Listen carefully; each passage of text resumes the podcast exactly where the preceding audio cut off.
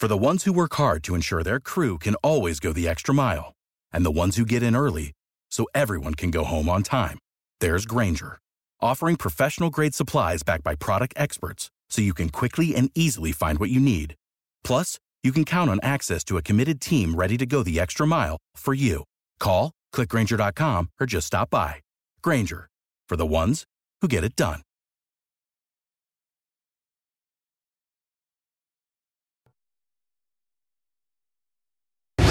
The IBMA Bluegrass Festival is underway. The sights and sounds in downtown Raleigh and why this year's event is bittersweet. The state's getting closer to completing the 540 loop around Raleigh. We're taking you on the road for a tour. Our dreary days finally have an expiration date when we can expect temperatures to rebound into the 80s. North Carolina just signed a construction contract to start that next phase to complete the 540 loop around Raleigh. Thanks for joining us tonight. I'm Dan Haggerty. And I'm Ashley Rope. The first phase is 18 miles from Apex to Garner. The second goes another 10 miles to Knightdale. The massive road construction project will give communities across southern Wake County access to an interstate for the first time. WRAL's Matt Talhelm takes us on a tour to see the progress.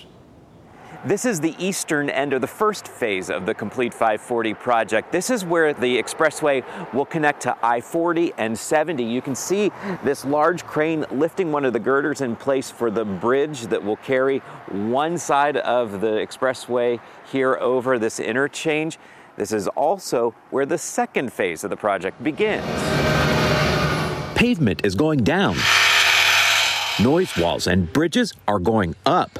Construction is rolling along to finish this 18 mile extension of the Triangle Expressway. Overnight, it's almost like, wow, we've taken a, a leap toward getting this thing done. Dennis Jernigan is chief deputy engineer for the NC Turnpike Authority. He guided us on a driving tour through the construction, which will create a six lane toll road across southern Wake County. It's starting to look like a roadway. You see grass in the median, you see pavement down, you see our noise walls with brick on them, and you can you can actually almost drive in, in a lot of places between the intersecting roadways. So we are we are close enough we can feel it and we're excited. Some sections are still bare dirt. Others are as much as 50% paved like here near apex. All of the roads and bridges that cross the future expressway are open except a new diverging diamond on holly springs road. We've got a lot of pavement to go down we really need to get that down before the winter sets in. A large crane is lifting beams into place for one of the 13 bridges that will make up a massive new interchange at I 40 and 70 near Garner. This is going to have a beneficial impact not only on Raleigh, but for surrounding communities, for motorists traveling through the state.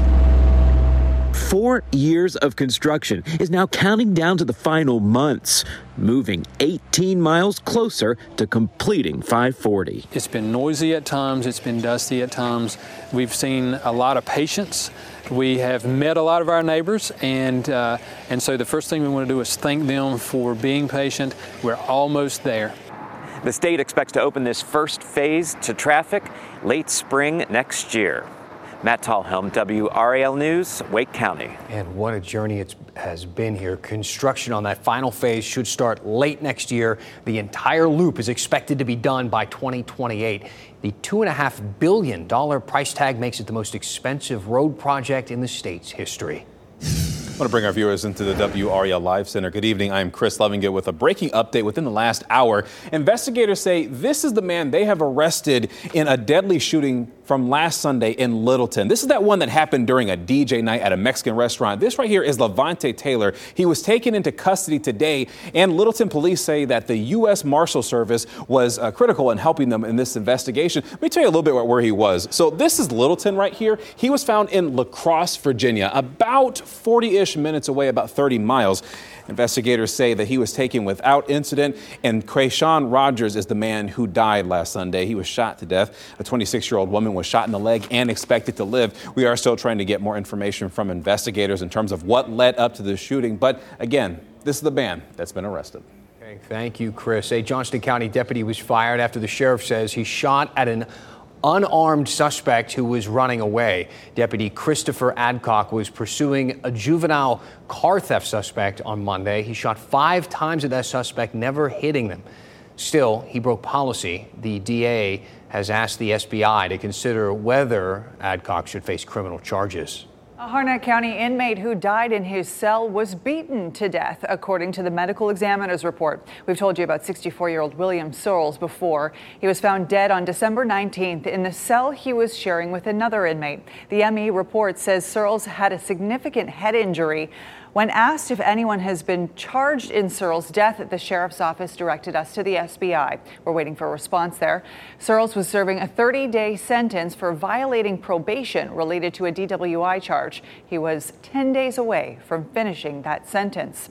Flags across our state will fly at half staff in honor of Senator Dianne Feinstein. She died today at 90 years old. Feinstein served California on Capitol Hill for 30 years. Governor Roy Cooper has ordered flags at state facilities to fly at half staff until Feinstein's internment. The clock is ticking in Washington, D.C. You can see this here. If Congress doesn't reach a deal before midnight Sunday, the federal government will shut down. Lawmakers could pass a stopgap bill to temporarily fund everything under the current budget structure. So far, though, the House has failed to pass one. It's due in part to 21 House Republicans refusing to vote with their party. One of them is from our state, Republican Dan Bishop. He has been retweeting fellow members of his caucus. One includes the hashtag hold the line. The tweets say things like, the era of business as usual in Washington is over, and I'm going to vote for the people. They need to balance their budget, and so too should Congress. Republicans did draw up bills to fund military pay if the government does shut down. U.S. Senator Republican Thom Tillis wrote in a statement In the event of a government shutdown, the brave men and women who serve our country should not be forced to go without a paycheck. Should be noted, though, those bills have not passed. Drawing a hard line on any ideas at this point could have major consequences. We asked Democratic Representative Deborah Ross what a government shutdown would mean for our area. Head Start will not have the funding that it needs. And we're in the middle of a child care crisis. Also, WIC, which is um, money that goes for women and infants it makes sure that they have good, healthy nutrition, the Small Business Administration. And our area is booming with new small businesses that are looking for small business assistance and loans, and that would have an impact. We reached out to Representative Dan Bishop, but we did not get a response. We'll let you know what happens on Capitol Hill. The IBMA Bluegrass Live Festival is back outside in downtown Raleigh for the first time in years. Music will be blaring from Red Hat Amphitheater all weekend long, starting tonight. WRAL's Carly Haynes is live.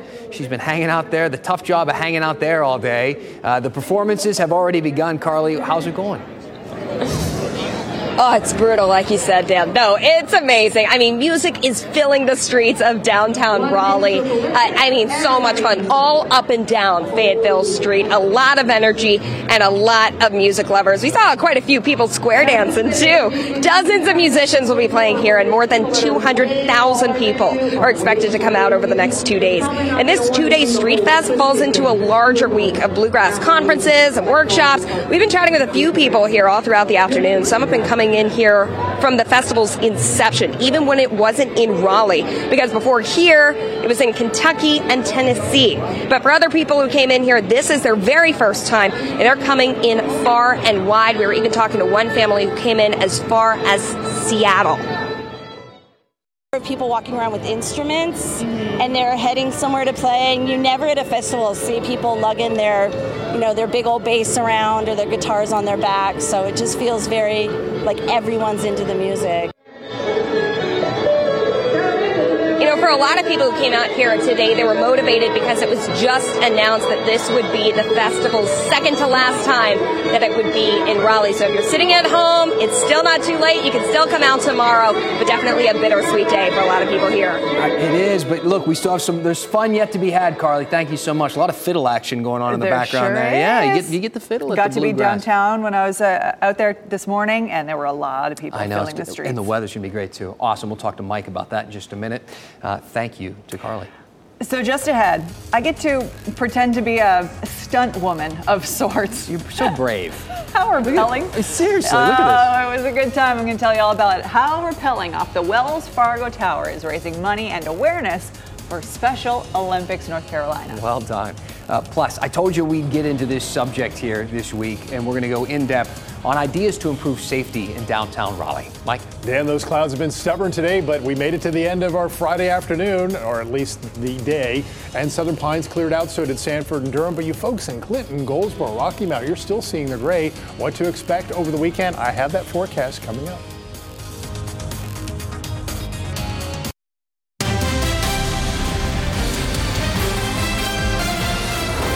Safety is our top priority. You probably have heard this line uh, many times before from schools and businesses and government, and saying it is, well, it's easy and it's kind of an obvious thing to say, but following through with that promise, well, that's the difficult part. If you've been paying attention over the last month, parts of downtown Raleigh may have a bit of a safety problem.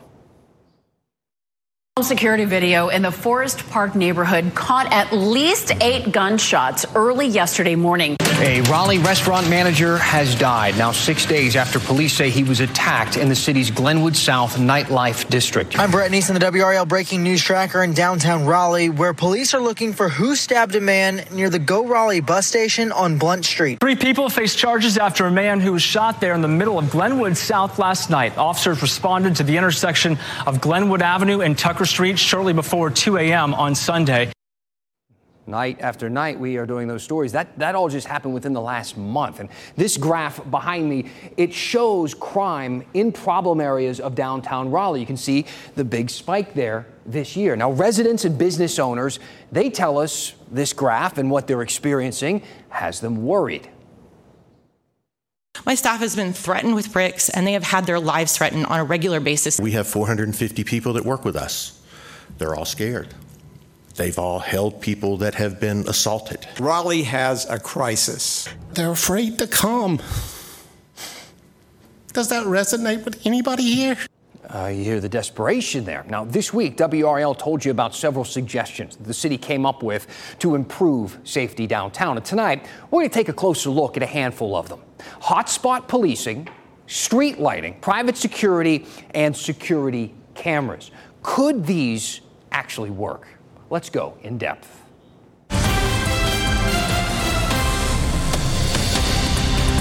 And we'll start here hot spot policing.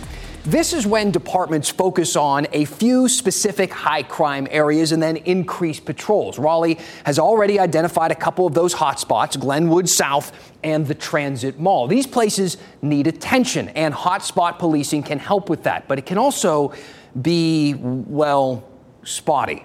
Let me explain. Denver started a hotspot program in 2021. Police identified five areas where a quarter of the city's crime was taking place. Officers increased patrols there by car and by foot. One year later, three of those areas saw violent crime go down, and the other two saw it go up. Now, you might be thinking also that hotspot policing sounds kind of like a rebrand of stop and frisk, and that's understandable. There is uh, indeed a right and a wrong way to do this. A 2015 report on 21st century policing reads The public confers legitimacy only on those whom they believe are acting in procedurally just ways. Law enforcement cannot build community trust if it is seen as an occupying force coming in from outside to impose control on the community. A 2022 study tried to sort out this procedural approach. So it created two groups of officers in Tucson, Houston, and Cambridge, and each group was assigned different high crime areas. But one group received this procedural justice training and the other did not. These here are a few slides from that training material. It teaches officers to spend more time with people, exercising patience when they stop someone and giving citizens a voice in those situations. After nine months, both groups of officers reported less crime in their hotspots. But the officers with the new training reported 14% fewer incidents and made 60% fewer arrests. So hotspot policing can work, but it's all about the approach. Another idea brought up this week was improving the street lighting. The theory goes if you can easily spot the criminal, the crime might not happen. A, tw- a 2008 analysis of 13 different studies found improved street lighting significantly reduces crime. One study reads improvements to lighting not only act as a situational deterrent to crime, but can also improve local community cohesion and pride. But keep in mind, they also found that lighting often came alongside overall neighborhood upgrades. So it's kind of hard to know if the lights alone reduced crime, but overall it didn't hurt. Up next, private security. Raleigh Mayor Mary Ann Baldwin said earlier this month the city will hire private officers to patrol areas like the Transit Mall and Moore Square. Now, we could talk about this one for a while. You know, should we fund these private officers or the public ones that we already have? Where does the money come from? Should those officers be armed? What authority do they really have? We can go in depth on all of this another time, and we will. But for tonight, Let's just look at how this has played out in the past in other areas. People in Austin, Portland, and Nashville, for instance, have reported a bit of confusion over private officers in their cities, questioning their authority, their training, and their allegiance to the public. A 2020 report from the International Review of Law and Economics uh, that looked at programs in the US and UK found that while the initial effect of the additional security showed a drop in crime, it quickly evaporated, calling into question the value of security forces that do not have the ability to apprehend criminals directly. It's a bit of a mixed bag, though. Researchers at UPenn also studied this. They added security officers on their campus, and they found the extra police provided by the university generated approximately 45 to 60 percent fewer crimes in adjacent city blocks. Lastly, let's look at security cameras, the safety measure that's also looking at you. A 2019 analysis of decades of studies found cameras were linked to a 13% drop in crime in targeted areas. They were especially useful in parking garages. A 2016 University of Tennessee study got similar results, but they found that the cameras did not reduce violent crime. The study reads, quote, there was a clear message that CCTV is most effective when combined with other methods. And that is a very important thing, an important sentiment to this entire discussion. A single method isn't a silver bullet to crime. Here's Raleigh's police chief. There's not just a one fix to this. We just can't keep throwing officers necessarily. I think we have to use all the tools and all the resources that we have to combat what we're seeing. And they do have some other ideas that were brought up this week, including improved social services, uh, improved housing, resources for people experiencing homelessness. All of the city, uh, the city is going to hold a lot more discussions and consider more ideas because solving this problem will not happen overnight. We also want to have a discussion here too. You know that. Send me an email at dan at WRAL.com. We read all of your feedback. Let me know what you think about this one or any other issue that is important to you, and we will go in depth. So fascinating. We're going to watch to see how this is all executed. Important cool. stuff. All right. Hey, uh, to matters affecting your wallet, Piedmont Natural Gas believes its customers will see lower monthly bills this winter. The utility serves much of the areas south and east of the triangle. It estimates that the typical residential customer will pay $13 less per month than they did last year. The company says it paid lower prices for natural gas than last summer and will pass those savings along to customers. But before we get to that winter weather, we still have some beautiful fall nights ahead of us, Mike. We've got a great stretch coming up, Ashley. And tonight for the Bluegrass Festival in downtown, you're looking at Fayetteville Street, the Capitol stage. Great weather for this. We had a lot of cloud cover throughout the day, but now it's breaking up here in Raleigh. Partly cloudy right now at RDU. 70 is the current temperature. 9 o'clock, partly cloudy, 68. By 11 o'clock, partly cloudy, 64.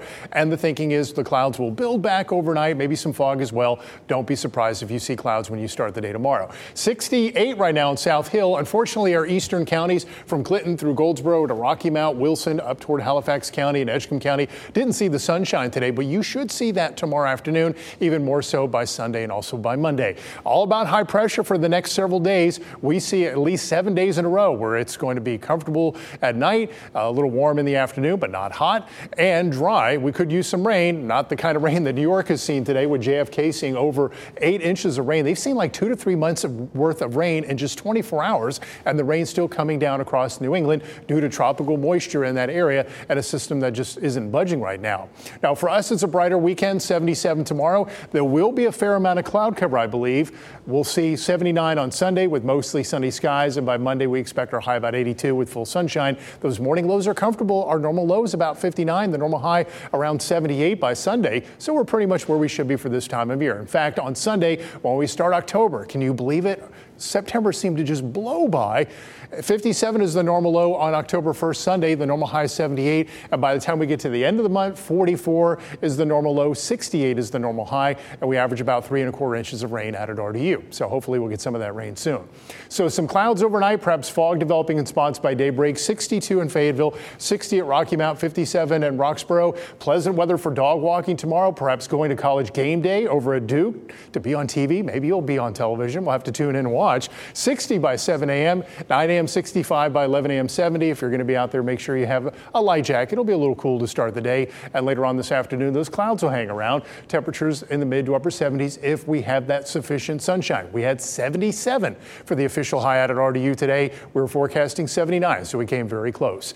Our seven day forecast the next seven days. Check out our morning lows. They're in the upper 50s to low 60s. The warmest day over the next seven looks like it'll be Monday with a high at 82, and then upper 70s to about 80 Tuesday through Friday of next week. And unfortunately, only about a 20% chance of rain by next Friday. We certainly could use some. Okay, Mike, thank you. Mm-hmm. We're going to take a quick break and then I'll tell you what it was like to go over the edge. Tomorrow, more than 100 people will test their fear of heights and rappel 30 stories down the Wells Fargo Tower in downtown Raleigh. This is an event called Over the Edge. It happens every year. It's all in support of the Special Olympics North Carolina. This morning, I tried it out. Let's do this. Put one foot on the wall. Have a seat and put your other foot on the wall. How's everything feel? Good. Okay. And you guys have been down a couple of times, tested mm-hmm. this out first. Okay, good. We're in good we shape. It, it's real now. The, uh, there's there's only one direction we're going here. Great job. Thank you. Ah, look at you. Thank you for talking me through it, guys.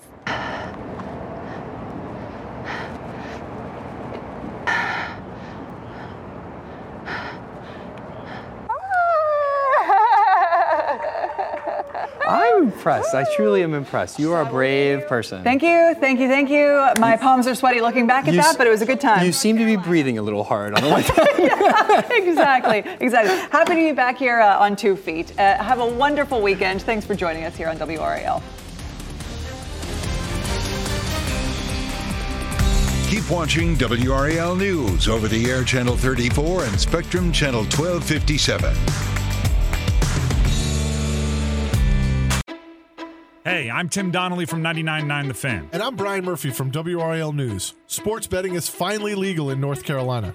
Getting to this point, in this state, wasn't easy. How it happened is a backstory worth telling, and that's what we're going to do in a new season of our podcast, A Brief History of Triangle Sports. The podcast is out now. Follow A Brief History of Triangle Sports on Apple Podcasts, Spotify, or wherever you get your podcasts, or on YouTube. Without the ones like you, who work tirelessly to keep things running, everything would suddenly stop. Hospitals, factories, schools, and power plants, they all depend on you. No matter the weather, emergency, or time of day, you're the ones who get it done. At Grainger, we're here for you with professional grade industrial supplies. Count on real time product availability and fast delivery. Call clickgrainger.com or just stop by. Grainger for the ones who get it done. With LuckyLand Slots, you can get lucky just about anywhere. Dearly beloved, we are gathered here today to. Has anyone seen the bride and groom? Sorry, sorry, we're here. We were getting lucky in the limo and we lost track of time. No, Lucky Land Casino, with cash prizes that add up quicker than a guest registry. In that case, I pronounce you lucky. Play for free at LuckyLandSlots.com. Daily bonuses are waiting. No purchase necessary. Void where prohibited by law. 18 plus. Terms and conditions apply. See website for details.